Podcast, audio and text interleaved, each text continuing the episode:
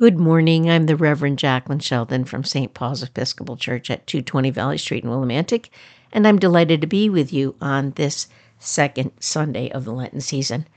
I just want to give you a quick reminder that it, you could go to our website, stpaulswillimantic.org, that's S T P A U L S, willimantic.org, and find all of the Lenten resources and tools uh, to take your daily walk this this season, uh, following our daily devotional, practicing forgiveness with all your heart, soul, strength, and mind. If you go to the website, what you'll find is first you'll see you'll you'll find a recording of this um, moment that I'm sharing with you right now. This this broadcast will be the first thing on the page, and after that you'll see that you can look at the YouTube video of our song today, which is uh, called "Take Up Your Cross and Follow Me" by Morgan Heritage. And then right below that, just a little bit, is this our daily devotional that I was telling you about. And all you have to do is put your cursor right on that daily devotional and roll on your mouse wheel, and you'll be able to get right to the daily page that you want to study. So it's a great resource because you can hear this recording again if you want, uh, but you can also hear the song that is being sung today, and you can daily read in the daily reader. So I really want to encourage you to use these tools to have a blessed and holy Lent. Now, with that said, I'd like us to just take a quiet moment, take a deep breath in and let it go. And out of the resources of our daily devotional, I want to share with you a prayer from St. Teresa of Avila. This is what she prayed, and I want you to just take this in as the prayer that you're praying in your soul today. This is the prayer for your soul today. Merciful Jesus, you are my guide, the joy of my heart, the author of my hope, and the object of my love. I come seeking refreshment and peace. Show me your mercy, relieve my fears and anxieties, and grant me a quiet mind and an expectant heart, that by the assurance of your presence I may learn to abide in you, who is my Lord and my God. Amen. Our reading this morning comes from Mark's Gospel, the eighth chapter, verses 31 through 38, and I'm reading to you from the First Nations Version.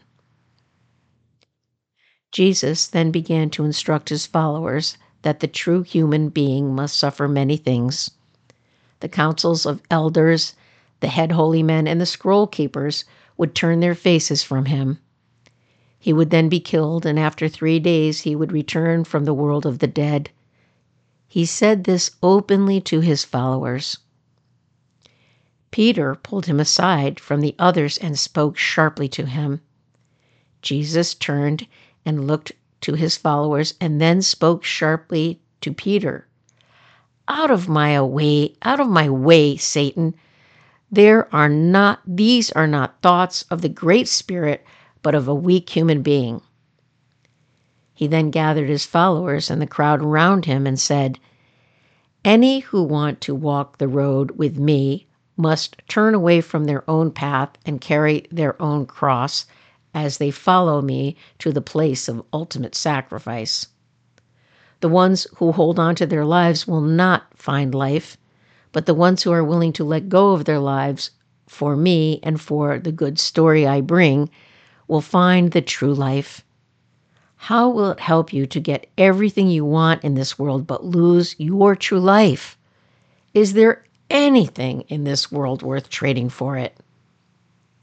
There are bad hearted and unfaithful people living today in this generation who are ashamed of me and my message. So when the true human being comes to show the power and shining greatness of his Father along with his Holy Spirit messengers, he will also be ashamed of these people. The Gospel of the Lord. So this morning, we have this powerful moment when Jesus uh, tells openly and plainly to his uh, followers, what's going to happen to him. So, what we've already been through in the Gospel of Mark is we've been through the moment when Jesus is transfigured on the mountain. And then after Jesus is transfigured on the mountain, uh, we didn't read this in the gospel, but the very next thing that happens in Mark's gospel is Jesus and the disciples are walking along, and Jesus asks them, Who do you think I am? Who do you who do people say I am? And they respond to him that he maybe is the prophet Elijah or he's John the Baptist come back to the living. Uh, and then Peter says, You are the Son of God. And Jesus turns to Peter and says to Peter, Peter, you know, this is the foundation on which I am building my relationship with everyone. Because you didn't know this on your own, it was God who let you know. And so there's this powerful moment when he says, Peter, you will be the rock. You will be the rock. This is the rock of my foundation, the one who is open to God's power and shining light, that they see who I am and the love that I bring. That is the foundation of our journey. And so just imagine this just happened in this story. And then then we have this exchange that happens when after Peter says, You are the Son of God, Jesus tells all of them, He says, Don't say this to anyone yet. We need to keep this quiet right now. And he begins to explain to them in detail, having this recognition being opened up, what's going to happen. And that's what we have today. We have the story of Jesus plainly and directly telling the disciples what's going to happen that he's going to be abused, that the leadership is going to reject him, that he's going to be killed, and then he's going to be raised again from the dead. Now, picture this being heard by the disciples and notice Peter's reaction. Peter reacts with such passion and pain. He pulls Jesus aside. You know, he's been walking with Jesus for three years and he's had plenty of lessons of who's in charge here. But here Peter is leaping in to take charge because he loves Jesus so much and he wants the best for Jesus and he wants Jesus to stay as for a long time to bring about all this beautiful teaching and his healing and bringing all the people that he can closer to God. So when Jesus hears this, he's like, No, this is not going to happen. We're not going to allow this to happen to you. You can't talk like this. And look what Jesus does. First off, notice if it was you and I, I guess that we probably would be thinking the same way. Peter's not thinking a like radically wicked thing where we might think that Jesus is calling him Satan. That's not what's happening here, I don't think. I think what's happening is Peter and probably all the disciples are so distressed over what Jesus is saying and they so don't want it. They think, no, we're going to stop this. We can't let this happen. They're saying that with all the goodness and love that they have in their hearts. And Jesus, hearing these words from Peter, strongly looks at Peter and, and, and, he, and he says, Get behind me, Satan. Is he saying that to Peter or is he saying that to the tempter? If we think from the beginning of Mark's story, in the beginning of Mark's story, Jesus is with he first gets baptized and the holy spirit comes down on him and he realizes you know he hears that he is the son of god and he gets driven into the desert to be tempted by satan. And satan does everything he can to tempt, tempt him with all the possibilities of worldly power. And and and jesus denies all of them and says i i am listening to god my father. I am not listening to you. And this is what's going to happen. And get away from me so we see that the tempter wants to come into, you know, any little moment when there might be a distraction, where there might be a good way to pull, um, pull human beings to pull Jesus away from ultimate and total trust and God's love and God's mercy and God's grace. And so in this statement, I'm wondering if when Jesus says, Get thee behind me, Satan, he's recognizing one more time that Satan's wiggling in there, trying to distract and distort what really needs to happen to bring love into the world. So then when he says to Peter, You know, you're not thinking the way God thinks, you're thinking as basic human thinks he's saying directly to Peter, Peter, it's not that you don't have a great idea, but your idea is laced in human understanding and not in God's understanding. And imagine if if um, all of the disciples and all the followers of Jesus fought for Jesus's life and tried to protect Jesus, like we'd have a totally different story today, wouldn't we?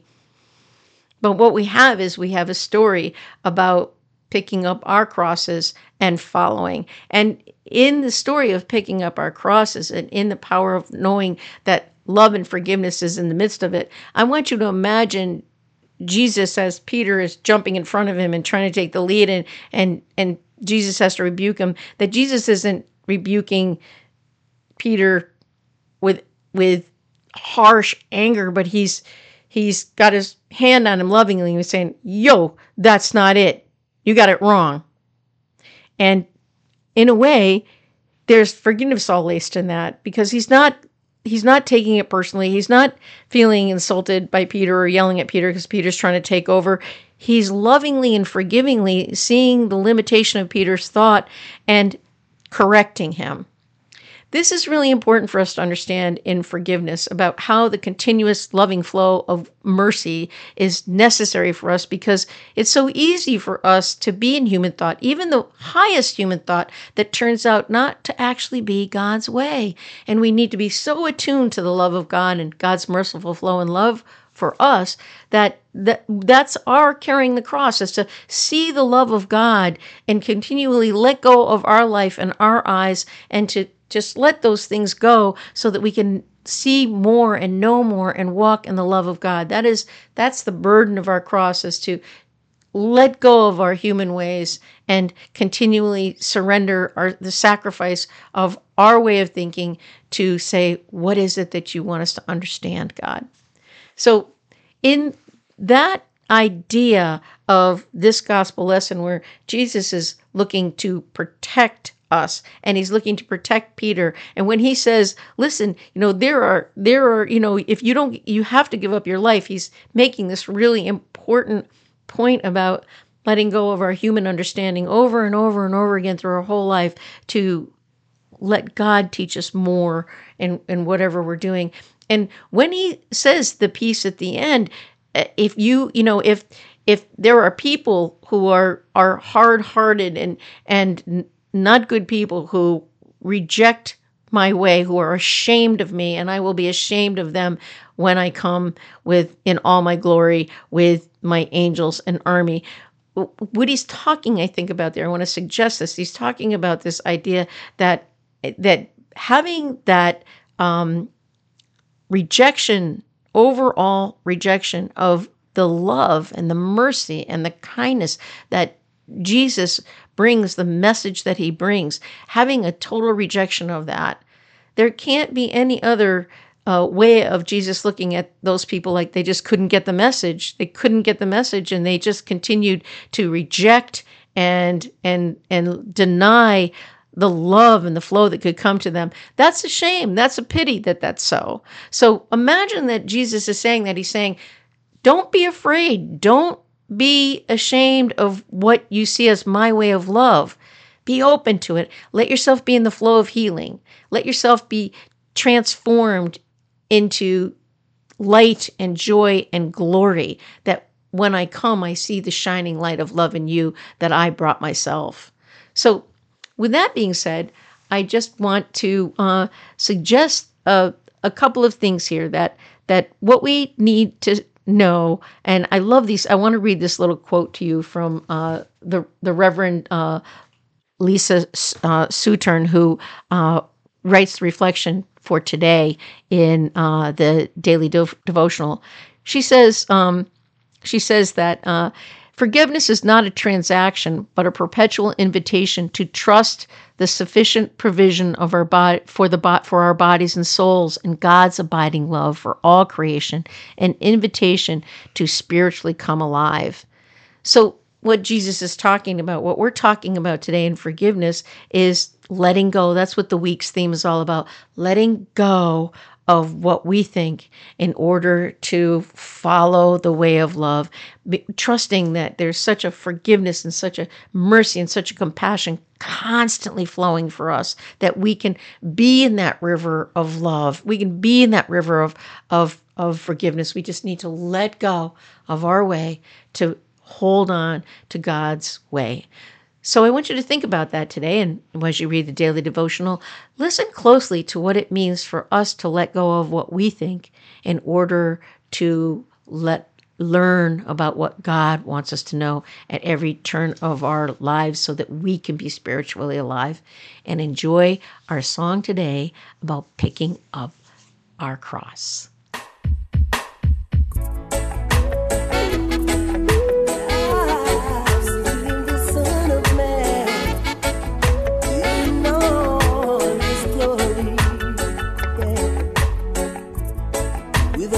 Much louder than a rolling thunder. And his presence causing the earth to tremble. Standing in his glory,